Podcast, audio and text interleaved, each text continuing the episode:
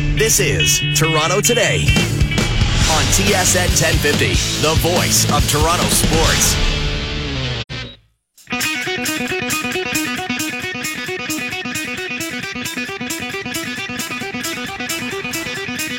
It's high noon. This is Toronto Today. Mike Hogan with you here on TSN 1050. Gareth Wheeler usually here. Hopefully, Wheels will be back in tomorrow. Coming up on this program, this hour, we will preview the game between the Argos and the Calgary Stampeders. And uh, we'll have Glenn Johnson on the CFL. Uh, what's the official business card say? Senior Vice President of Football. Uh, they made a fairly significant uh, change to the rules in midstream, in mid-season, about a third of the way through. So we'll talk to Glenn about that. First up, though, uh, before we bring aboard our guest, for those of you who haven't heard this clip, uh, this is a question posed to one Dallas Keuchel about. Well, you'll hear the question and the answer. Your thoughts on the, the deadline and what the Astros did, and, and maybe what they weren't able to do. I mean, I'm not gonna lie, disappointment is a little bit of uh, of an understatement. I, I feel like a bunch of teams really bolstered their their rosters for the for the long haul and for uh, a, a, huge playoff push, and and uh, us just kind of staying pat was really was really disappointing to myself. I know a lot of the guys feel like we can win in here, and and that's that's a pretty accurate statement, and that's why we built such a great lead. But um, I think when it comes down to it, it's it's now it's going to be uh, we're going to win for each other, and uh, that's it. Dallas Keuchel with an honest answer to a, a, very honest question posed by our next guest, joining us from MLB.com. He covers the Houston Astros for that uh, website. Brian McTaggart joining us. Brian, thanks for joining us. Yeah, you're welcome. Thanks for having me. It was so nice to hear a conversation between a reporter with an honest question, no bias at all, and an honest answer from an athlete who wasn't trying to couch anything. He was just, he was absolutely awesome. I thought that was just a, a very fascinating exchange in an era where we don't often get that.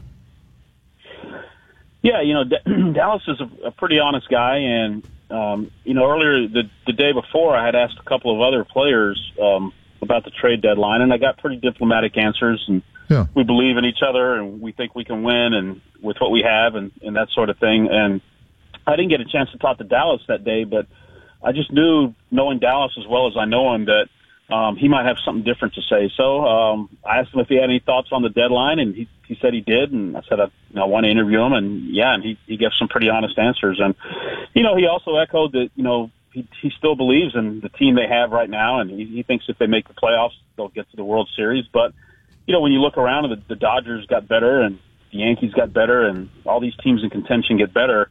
I think that was the the most disappointing thing, but um, you know, the reaction from the fans was almost split. I mean, I think of people, a lot of a lot of fans applauded Dallas, and some said, "Well, he needs to just worry about uh, pitching and not worry about the front office." But yeah, it was it was good to hear someone just just give an honest answer. We we don't get that a whole lot from athletes. Seems like you mentioned that um, the guys that you had talked to previously probably had a little more guarded answer when you asked them that question. What what percentage of the clubhouse do you honestly think agrees with Keuchel? I would say most. I mean, I, w- I would say, I would probably say at least three fourths, maybe even up to ninety percent. I mean, you know, you're, when you look around and everybody else is making deals to get better and you don't, um, you know, you're like, well, what what's going on here? But yeah, you know, they do. They did have a 16 game lead in the division at the time, but the Dodgers are run away the best team in baseball, and they go out and land Darvish. You know, it's not that the Astros didn't try. Apparently, they were very close on a lot of deals. They were at the one yard line. Uh, had a couple of deals pulled out from under them.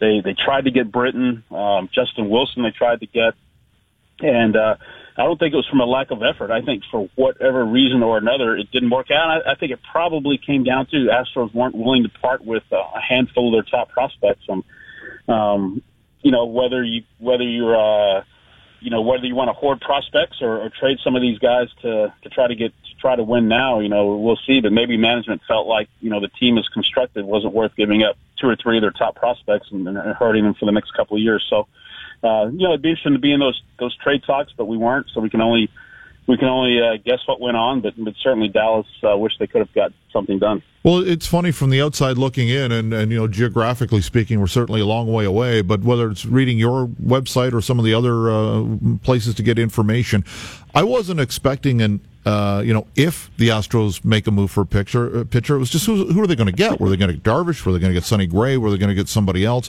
Um, were you stunned that they didn't add a pitcher because it just it seemed it was fait accompli? Yeah, yeah, I was. I mean, I, I really thought they were going to get one of the top guys in the market. I, as as the deadline got closer, I was like, "There's no way they don't land a reliever at this point." Yeah. You know, er, early in the season, it was like they got to add a starting pitcher somewhere, and then as the, their starting pitching got healthy and, and they started to build a little depth, it, it became clear they needed another lockdown reliever. And, uh, you know, the fact they didn't get one, um, was really shocking. I mean, yeah, they did get Liriano from, from the Blue Jays, but that's not the kind of deal I think is going to move the needle a lot for a lot of people. And he is not a lockdown reliever. There's no question no. about that. Um, what was the reaction to that trade, uh, both from those who cover the team and for those who pay the money to go and sit in the seats?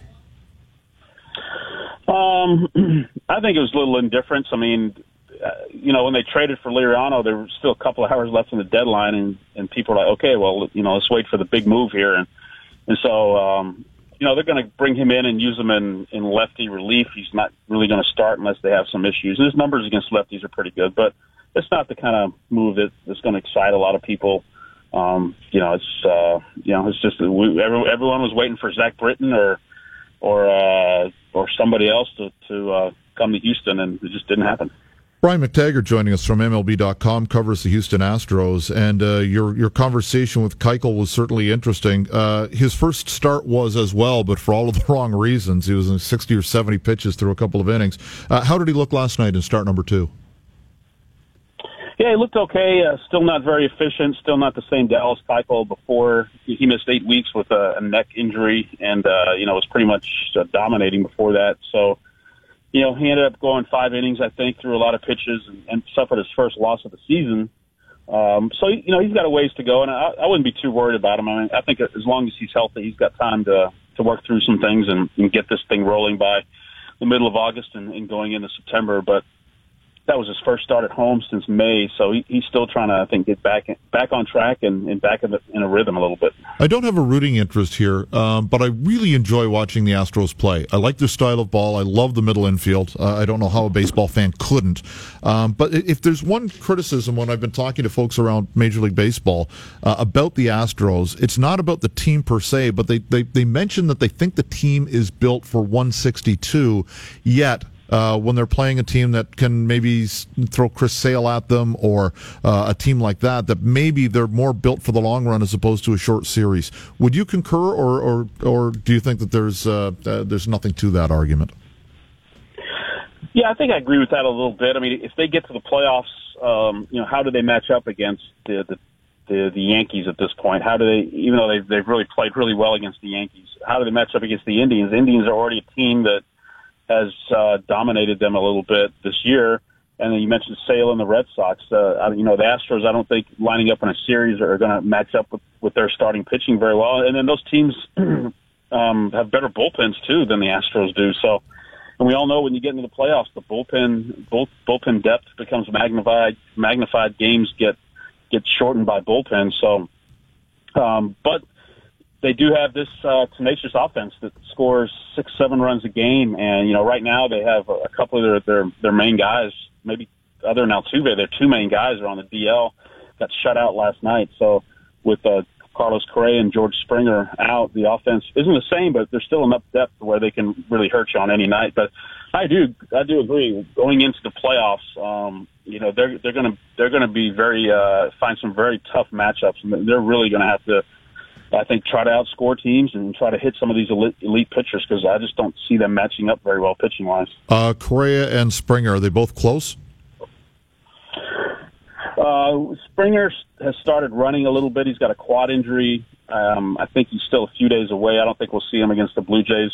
Correa is still a long ways away. I mean, he he suffered a, a thumb ligament injury, yeah. had surgery. He's at least a month away, I think. So, but they're confident they'll they'll get him on the field um, in early September and have him ready to go by the playoffs. We did talk about Liriano before we go. I would be remiss if I didn't ask you about Teoscar Hernandez and and what you know about him. And uh, uh, what you know, you mentioned the fans were fairly indifferent. Were they when the trade deadline came and went? Uh, were they a little upset they had lost this kid? Not really. I think just because they have a, they have a couple of outfielders on their prospect chart ahead of them. Derek Fisher, who's now in the big leagues, and then Kyle Tucker, who's their number one prospect. But you know, Teoscar's a guy who uh, who came up last year and really made it made a good impression. He's, he's got some tools. He's he's got some speed. He's got a little bit of pop. Uh, you can play him anywhere in the infield. He runs a little bit. Uh, very likable guy. Plays with a, a smile on his face. Plays hard. Um, yeah, I think he profiles in the big leagues as maybe uh, an extra outfielder when all is said and done. You know, maybe he could blossom into a starter somewhere for some team, but I think he's a, a usable piece that uh, he that uh, fans will enjoy playing. He's I know he's he was their number nine prospect I believe, but um, you know the Astros have so much prospect depth that it wasn't like oh no we're letting our, our top outfield prospect go, but. You know, I'd like to see if he takes the next step in his career, he could become uh, could become a starter in the big leagues. But I, you know, I don't see him being a, a star or anything like that down the road. Brian, a pleasure. This was a lot of fun. Uh, nice job with the Keuchel interview, and thank you so much for joining us today. Okay, thanks for having me. That is uh, Brian McTaggart joining us from MLB.com, covers the Houston Astros uh, for that publication and, um, or I guess, website. And uh, a nice answer from Keuchel. I was very happy and relieved to see somebody actually speaking about, uh, uh, or I guess answering a question honestly. And now the Jays get to go into Houston on the weekend. Uh, that might not be all that pretty, but you know, I, I don't know if I have a favorite team in the American League. There are some teams I like watching. I like watching the Red Sox play. I like watching the Astros play. Um, I like watching Cleveland play. The Yankees are an intriguing team to me. Um, but if, if, if there's one team that I would probably find myself rooting for a little bit more, it would probably be Houston. I just, if they're going, and as mentioned, Correa's not going to be back soon, uh, but when they are healthy, uh, my lord, is there a, is there a more entertaining team to watch? When they have that middle infield going, especially with Altuve and Correa. They've got Springer uh, again, who is uh, who's a hell of a hitter. Gurriel, Yuli Gurriel, uh, whose brother is obviously a fairly highly touted. Uh, Blue Jays prospect. We talked about the family yesterday with Rick Westhead. Uh, go back and take a look at his piece on the Gurriel family.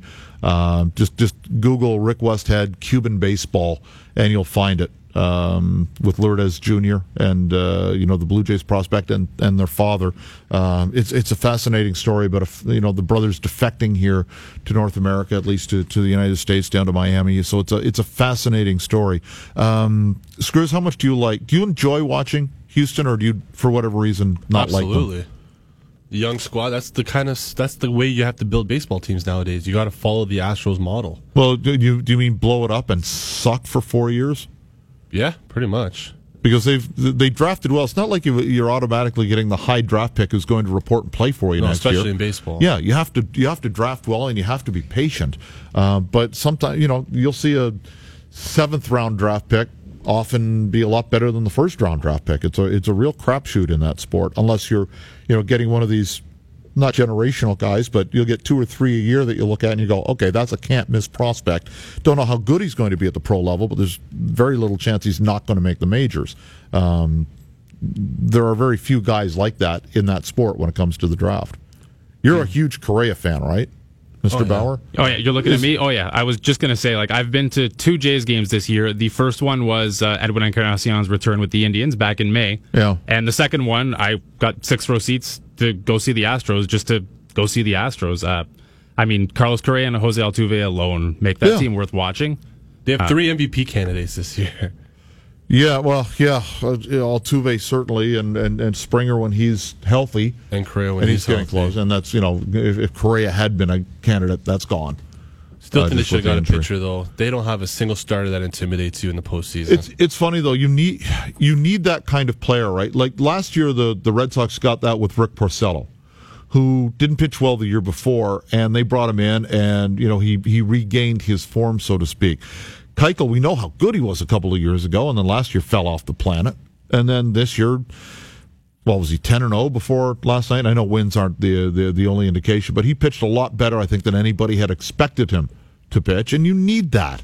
if you're going to make a run. Even the Royals had Johnny Cueto, like not the Sure. most formidable, but at least it's a name. Like Mm-hmm. Keuchel's kind of a name because he only had that. He had that one year, but But when he had that, one, yeah, the one year was really, ridiculously really, really good. good. Don't get me wrong, but like you don't, they don't have a shutdown bullpen either. No, and you know McCullers and Keuchel going through the injury problems that they have.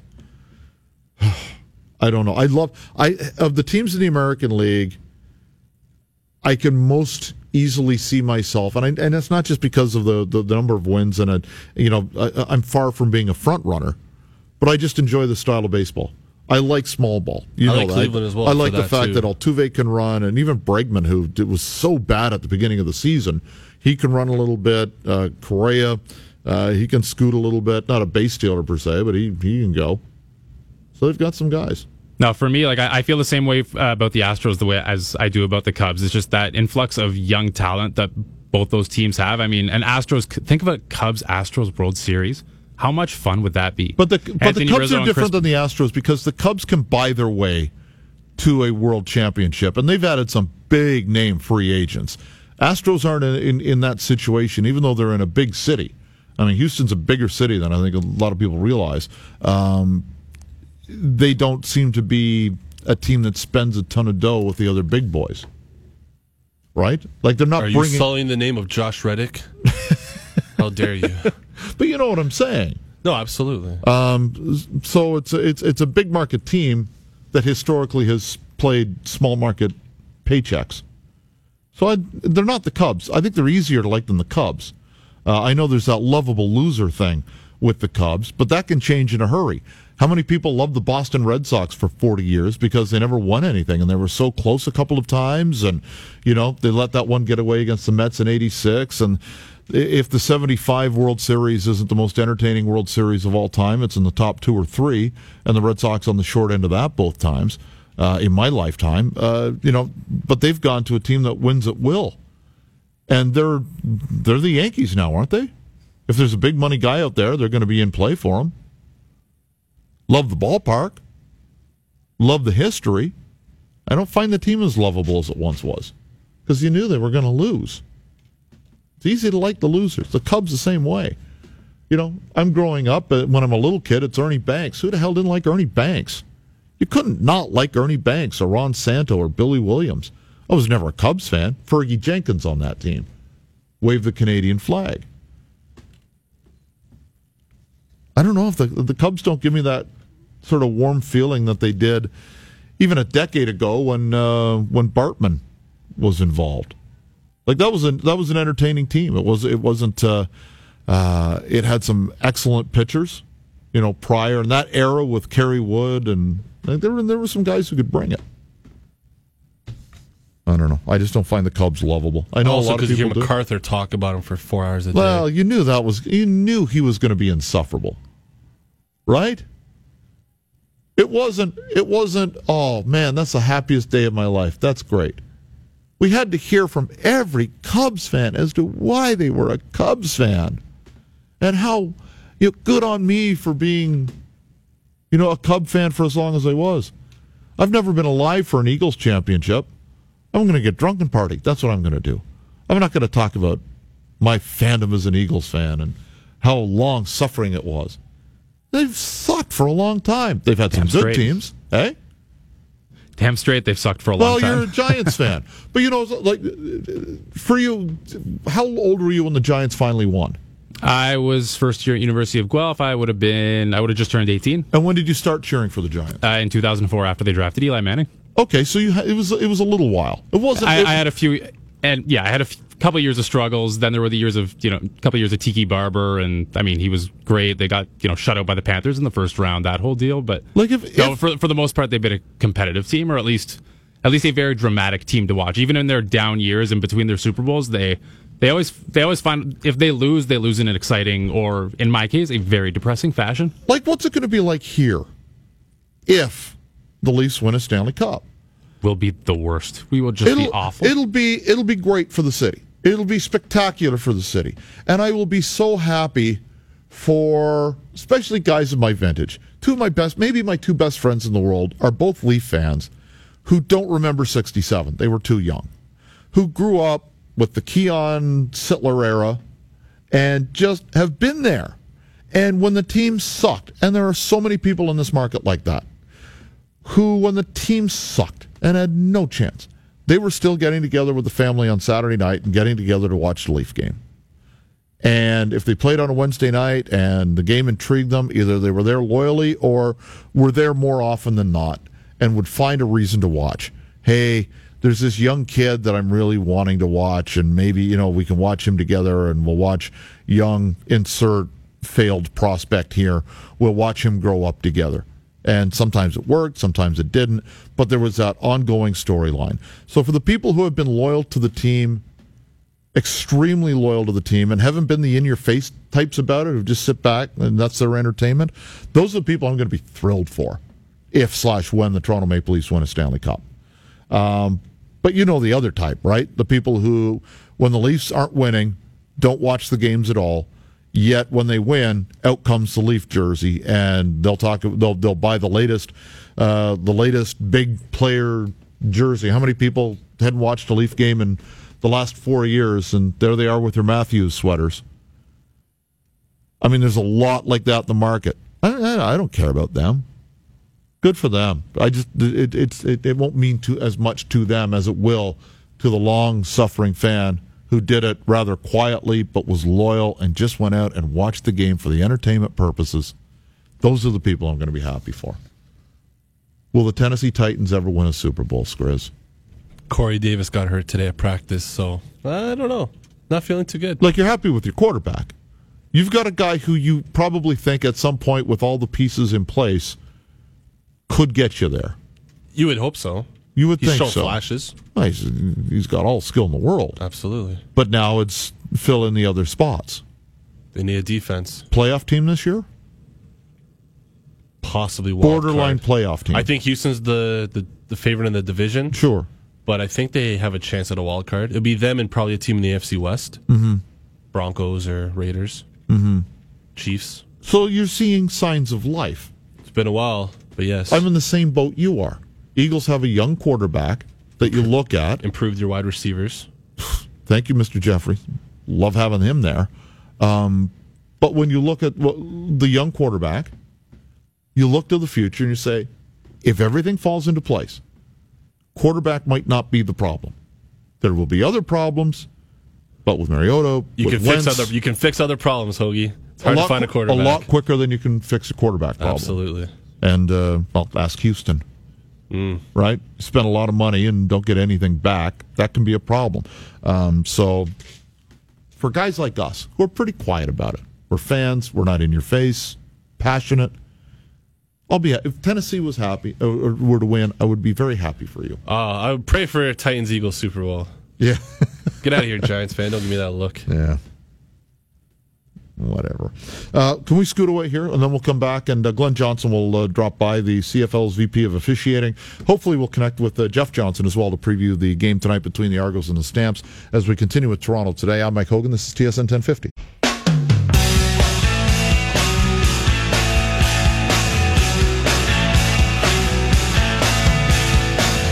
Twelve twenty-eight. This is Toronto today on TSN 1050. Mike Hogan in for Gareth Wheeler. Wheels hopefully back tomorrow. Uh, let's see. Coming up on the program, a couple of minutes. Glenn Johnson is going to join us, who uh, is a suit with the Canadian Football League, senior VP of football. How, how do you change a major rule in midstream? Third of the way through the season, uh, they just they changed the way that coaches could challenge uh, a play on the field in terms of uh, getting the instant replay. So we'll talk to Glenn about that. A little more whetting of the appetite for tonight's game. Uh, the head, uh, head coach of the Toronto Argonauts, we all know Mark Trestman, fantastic resume. You know, uh, with the 49ers when they were great as their offensive coordinator with Steve Young and leading the NFL in points, and you know, uh, turning an older Steve Gann, or Rich Gannon, sorry, into the uh, into the uh, MVP in 2002, and um, that Raider team sort of surprisingly getting to the Super Bowl. He was uh, the OC there. So, I, I mean, he had a really good record um, in the NFL. Coming up here, pristine record with uh, with Montreal in the in the CFL. We know the guy can coach, and we know he knows quarterbacks. Um, you know, whether it be Bernie Kosar either in college with Miami or at the pro level. Uh, had great deal of success there. But Trestman um, was asked about young quarterbacks, a la, you know, uh, Johnny Manziel, but not necessarily Manziel, but younger quarterbacks coming up to play in the CFL from either the NFL or the NCAA. Here's what Mark Trestman said on the morning show today. But I think number one, in coming from the south to the north, whether it's from the NFL or from college, you have to understand that this is a great league and you have to respect what you're coming into. If you come in here at title, you have no chance. That's number one. And then you have to spend time in a meeting room to understand that we have rules that are brilliantly conceived and a game that is brilliantly conceived. And if you don't give it your undivided and fullest attention uh, in detail and preparation and study, you have no chance. Um, those are the first lines of demarcation. And then if you've had success and you have ability and intangibles and toughness and courage and you're willing to study and put in the time, then you've got a chance. That's really it. So, um, you know, I didn't see Johnny Manziel play in college. I think one time, very, very briefly, because I don't watch college football and I have no interest in it. Um, so I don't spend time watching college players. Uh, but um, certainly, you know, from what I hear, he's a he's a talented guy, and there's a lot of talented guys that come to the league. But if, unless they invest and unless their minds are right, uh, I don't think they even get their career off the ground here. That was Mark Trestman, head coach of the Argos, getting ready for uh, Calgary tonight. He was on the morning show today with Dave Naylor and Matt Cauz. Uh, somebody who would have seen Mark Trestman on the sidelines as uh, he has now gone from a striped shirt to a striped tie as the senior vice president of football for the uh, Canadian Football League. Glenn Johnson's on the line. What's up, Glenn? Hey, how you doing, Hoagie? Very well, thank you. What was Trestman like on the sideline to you as a, as a head official? Uh, incredibly respectful, incredibly thoughtful.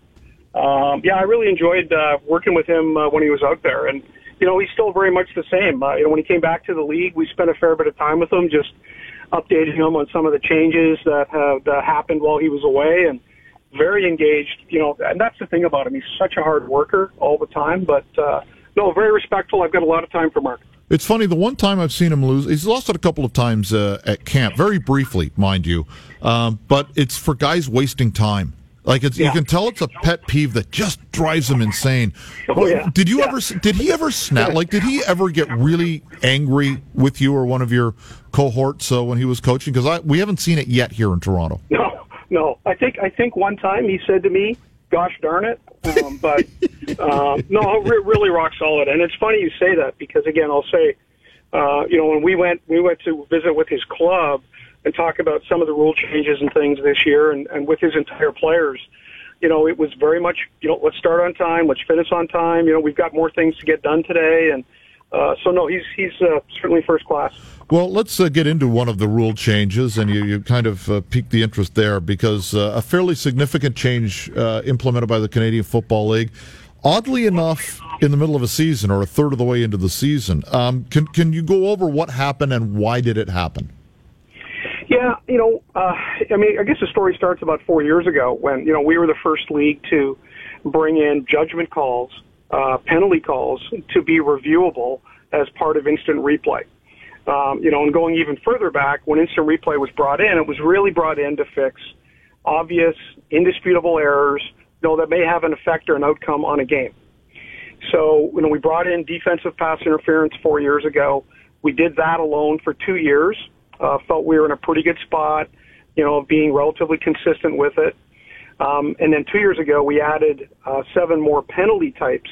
And these are penalty types of big plays. So it was all the stuff around passing, mm-hmm. uh, roughing the passer, roughing the kicker, you know, no yards, illegal blocks on kick plays. Those big plays that could be game changing. And we added those to be reviewable. We didn't give the coaches any more challenges. We just gave them more things to challenge. Mm-hmm. Um, and and again, the intent was still to fix big plays. You all go back to the 2015 Grey Cup. You know, had we not had an opportunity with about four minutes left in the game, you know, to fix a, a, an obviously incorrect call, Grey Cup may have ended up on the other team's uh, in the other team's locker room. So. Sure. So the systems, you know, really evolved. Um, you know, we continue to be innovators in this space. You know, we're doing more things in other leagues. Um, and you know, as we develop these things in uh, in the off season when we put them on the field, you know, they don't necessarily always play out exactly the way we thought. Um, so again, I think the good thing is that we've had the courage as the league to listen to the fans, listen to the media, really understand, you know, how to make the game better and how to make the fan experience better, which is where we landed, you know, yesterday, uh, which was, you know, the challenges have started to become, uh, they're trying to be used to ref the game. Yeah. You know, that's really not a good place. Um, there, we've drifted away from leaving them for the big, indisputably wrong calls. Official gets blocked out. He's got the bad angle. We, you know, we don't have a flag. We should. Uh, so we're really trying to get back to those first principles. And in talking to, you know, competition committee, I spent time with general managers and head coaches over the last couple of days working hard. What was the right thing to do now without trying to get too technically correct or over engineer it or tinker too much? What could we do in the short term to respond to the fans' demands? There were too many challenges. They were interrupting the flow of the game. Um, so what we landed on was let's go back to giving them one each. They still have the opportunity to really go back to the first principle. So they've got something. If it's late in the game, we make a bad call, we miss something we should call, they still have the opportunity to, to, to fix that game changing play.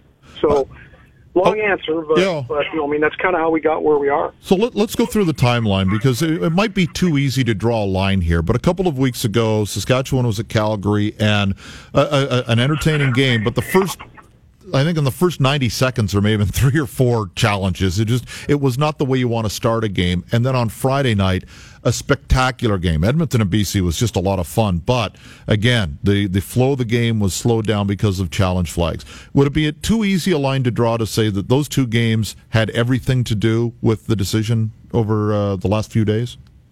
Yeah, I, mean, I wouldn't say everything, Mike, but I mean certainly probably the tipping point.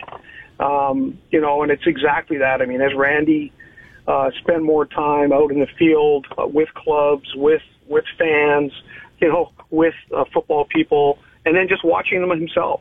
You know, he said, "Look, I mean, I'm I'm not getting this. Uh, I don't think this is what we want."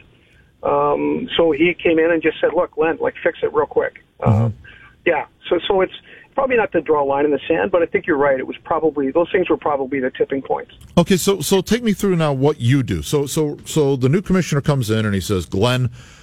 Fix this.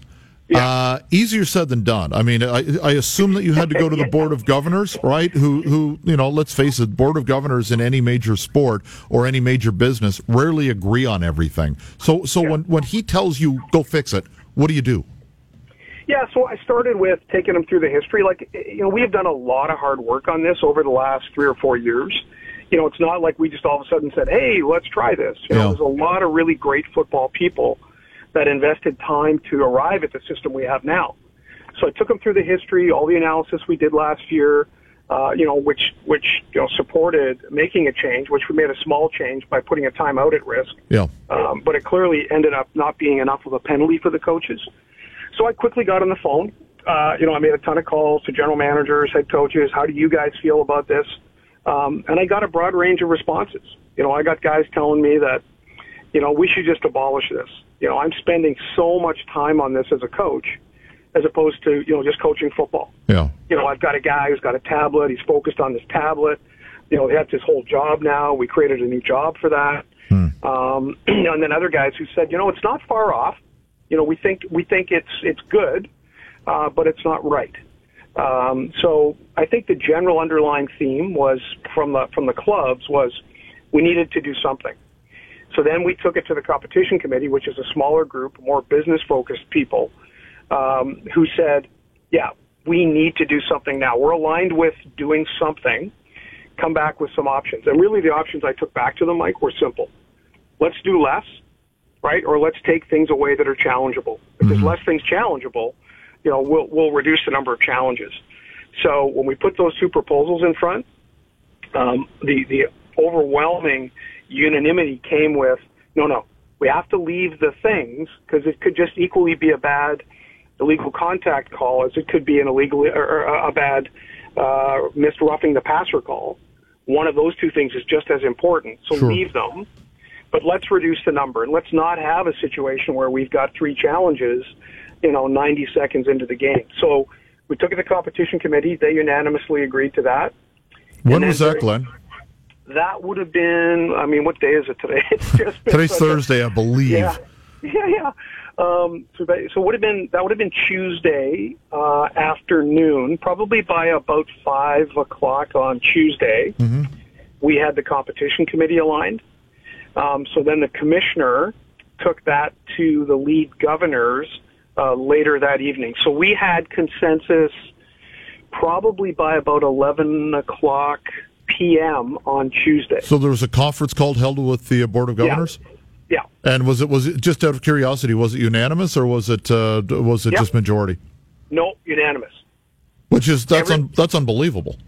Yeah, I mean, in in some ways, Mike, but I mean, it tells you. It also said to me, you know, when I when I started to talk to people, n- no one, not one person, said to me, "You should just leave it." Yeah, yeah. So so that said a big thing, right? And and I think it's great. I mean, the other thing about you know the governors, they're obviously they're much closer to the to the running the business and the business side, and you know we're out trying to sell tickets. Uh, the game is as good as it's been. You've been around a long time. mhm You know the game's as You just called me old, Glenn. yeah, but you know, it, it's great right now. It's absolutely fantastic. And the one thing that's got this slight detraction is the challenges. So we heard loud and clear. So it was really time to fix it. Uh, you know, I, I feel we're in a good spot. I, I think this change is going to help. I did mention this earlier, and you, you know me, I'm not prone to hyperbole, but uh, I can't remember a better start to the CFL season. A third of the way through. This has been phena- this has been phenomenal football.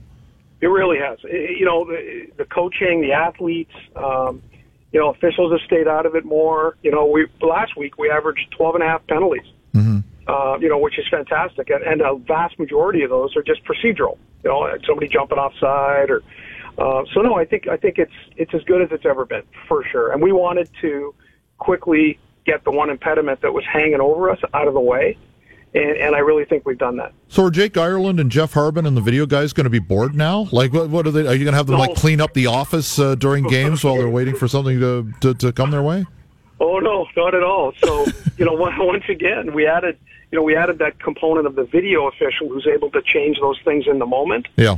You know, fix a bad offside flag, get the spot right, make sure we've got the right number on fouls. So it's still busy in there, but you know, and again, maybe at the end of the year we have to look at you know how we deliver uh, the whole replay official uh, concept anyway, right? So Sure. who knows what we're going to do there, but. Uh, yeah, in the meantime, though, they're still working hard. Awesome. They always are. Thank you for doing this. And, and you know what? Uh, this interview, but the, from, from fan and media perspective, thanks for doing what you guys did as a league. I mean, it was, it was, it was distracting and you, you, you tried to clean it up last year and I thought it was a good first step and this one had to be done. So congratulations on doing it when Yeah. you did. Well, thanks a lot, Mike. Appreciate it. Be well. See you tonight. Thank you, Glenn. Take care. Glenn Johnson joining us, the CFL's senior VP of football. Fascinating timeline. They can go. Now think about the, think about how much of a pain in the ass it is for a sports league and for you as a fan when you don't like a rule and you hear, well, now they've got to go that they've got to talk to the board of governors and they've got to do it in the summer and they've got to do it in the off season. They've got to go to the competition committee and then it probably won't get uh, uh, it, it won't get done because everybody's old school and they don't want to make change for the sake of change and and blah blah blah and the the damn thing never gets done. There's the timeline. The, commissioner saw something happen a couple of weeks ago, and then he saw it happen on Friday night, and he says to Glenn Johnson, change this. They have a competition committee meeting and a board of governors meeting, two of them, on Tuesday, and they make the announcement on Wednesday that they're making this change a third of the way into the season. How come every league can't do that? How come every league can't say, hey, this is broken, let's fix it, let's do it now? So kudos to the league for doing that because it was problematic, and, and as good as the league has been, there were nights where you just left and you were mentally exhausted because you were just waiting for the next challenge flag. That's done. One per team, one per game. That's it. You're right, you get one. You're wrong, you get one. No bonus one for being right. Save it until you need it. I think that's fantastic. They've got the game tonight. Uh, I guess Jeff Johnson is not going to be able to uh, join us today, so we have a, uh, a, a, a, WTF coming up next. As you're listening to Toronto today, I'm Mike Hogan. This is TSN 1050. Hit my snooze alarm for the 27th time. Just don't feel like going to work. I think I'll call my boss. Uh, I always find it intriguing when an off-air conversation translates to on the air. And right now, people have no idea why we're playing Weird Al Yankovic, but that's Weird Al Yankovic. We're talking in the break about how the man is a genius. Yeah, I, I, I'm a big fan of Weird Al. That's all it was. And the guys on the other side of the glass concur, which is nice for once, right, Scriz? You don't like Weird Al? You don't have a soul. Convinced. Hashtag hot take. Well, yeah, Ty Tyler Hunt would be one of those guys. One of our producers here doesn't like Weird Al. Like, come on, really? How can you not like Weird Al? Uh, Hogan in for Gareth Wheeler. This is the uh, the segment that uh, you guys have branded WTF. Sorry, hashtag WTF. Well, look at some of the stuff that's sports related, but uh, not necessarily between the lines on the ice, on the court, on the diamond, whatever. Uh, it's just a little bit out there, and this is this is an example of the stuff that they're going to talk about. They, it was Tom Brady's birthday. Happy 40th! Woohoo! It's a good way to do it. So, what do you get for the man who has everything? The man who has numerous Super Bowl rings. The man who is known as the goat. In many many instances, people refer to him as the greatest of all time, the goat. So, what did they do? They held a party with goats. Oh, we miss Freddie Gauthier, don't we? I'm glad we were able to get that goat some work, though. That's good. Um, but uh, yeah, they had a, they had a, a birthday party for him, and they had a goat wearing a number forty, a little Patriots jersey. Couldn't make that up. So I guess if, if if you're going to find out something to do for Tom Brady, that would be the way to go. Have a, a birthday for the goat with goats. Um, somebody not the greatest of all time when it comes to quarterbacks. Uh, Kirk Cousins, or Kurt Cousins, as the owner called him a couple of weeks ago, or one of the managerial types. But uh, Kirk Cousins has a background of being in musicals. I don't know if you knew that or not, but when he was a young man, he would perform in community theater. When when he was in high school back in Michigan, um, but a microphone was able to catch Kirk Cousins during one of the uh, one of the workouts so far as camp is open in the NFL. So here's here's what the microphone caught the Washington Redskins quarterback doing. The $10 founding father without a father went a lot farther by working a lot harder, by being a lot smarter, by being a self starter. By 14, they put him in charge of a trading charter. He's rapping Hamilton. That's awesome. And now you know why you can't get tickets. Now, if Kirk Cousins was starring in Hamilton, you might be able to get some tickets here. I thought that was very cool. Good for Cousins. I did try. I, I, was stupid enough to try and go online and see if I could get Hamilton tickets. Uh, no, just no. Want to go to New York for the weekend? Go see Hamilton? Uh, no. Good luck to you. Sold out for was it a couple of years in advance? It's ridiculous. But uh, there is somebody, Kirk Cousins, who obviously appreciates the musical. Uh, Keith Bauer is the producer. You were saying that uh, th- th- you'll have a follow up to uh, to a quarterback singing story. Yes, I have a follow up to a WTF that we did yesterday with the uh, esteemed Andy McNamara, who will be occupying your chair in about uh, seven minutes or so. Yeah, he's in for Scotty Mac today. Yes, there was a video that surfaced, surfaced of e- Giants quarterback Eli Manning dancing in the Giants locker room yesterday. And I mean, we see Eli on the field. He's essentially the kind of guy who trips over his own feet. So yeah. it's not that you expect him to be the most, you know, dignified dancer. But anyways, there was a song that was playing. I can't remember the exact name of the song, but uh, yeah, the, there was a cell phone camera that caught him, uh, you know, busting a move, having a good time, and he responded to that today. You know, he obviously caught a little heat for trying to dance when you know when you dance the way he does. It's Is it- ab- it's, is it absolutely it's absolutely oh it's it's awful. Is it bad? See, what we we saw. I we mean, no, Peyton would be it's, it's no, way, no worse than I would look dancing, but I'm not the one. I'm not the one on camera. We saw Big Bro Peyton on Saturday Night Live doing the dancing sketch in the locker room, right when he was playing the basketball player, and it, it was less awkward than I thought it was going to be.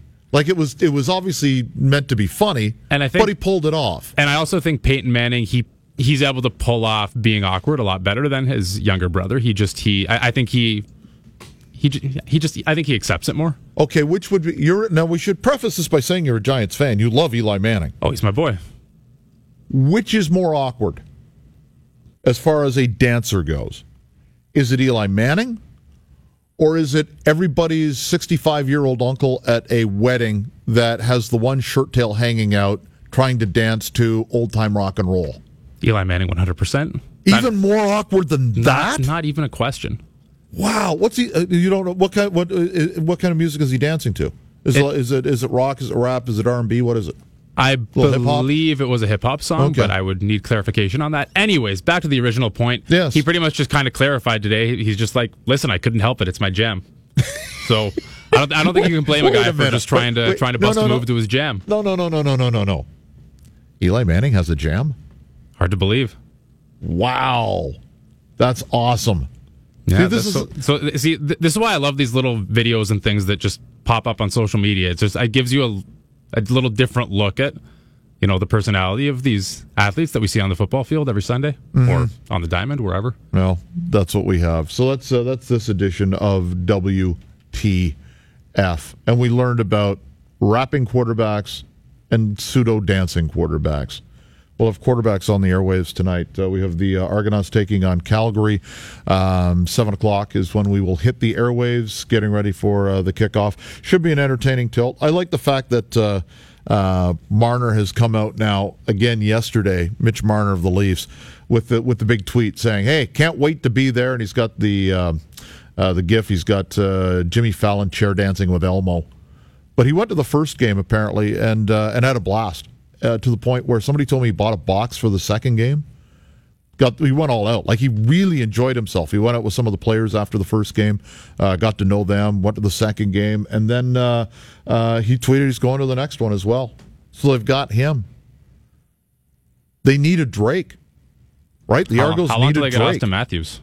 I mean that that's the big get right there. I mean Marner's obviously a great step, but Sure. I don't I don't think their their mission's complete until Auston Matthews is at BMO Field. Oh, he's an American. What does he know about football? He's hopefully he's hopefully going to have you know another fifteen to twenty years to find out. Exactly. But uh, I don't even where does he? Do you even know where he summers? Does Matthews go back to Arizona? Because if you're going to Yeah. go somewhere, why would you go back to Arizona in August? Uh, I mean, I'm sure he's been all over the place. I know. Uh, I think it was Tyler Bozak who got married uh, over in Colorado, I believe, Mm-hmm. and I'm pretty sure he was over there. Uh, but no, based on his social media, I think he's just kind of been he's been in southern U.S. somewhere. I was only in Arizona once, and it was in August. Not a good call. Just ridiculously hot. So this would- he should get the cottage up here, and then go to Argo games, or TFC games, or whatever his groove is. Jays games. Uh, thank you, Screws. Thank you, Keith, on the other side of the glass. Andy McNamara has walked into the studio very rudely because the show's not over yet. The door was open. Yeah. It's Andy Mack. He'll keep you company for the next three hours here on TSN 1050. You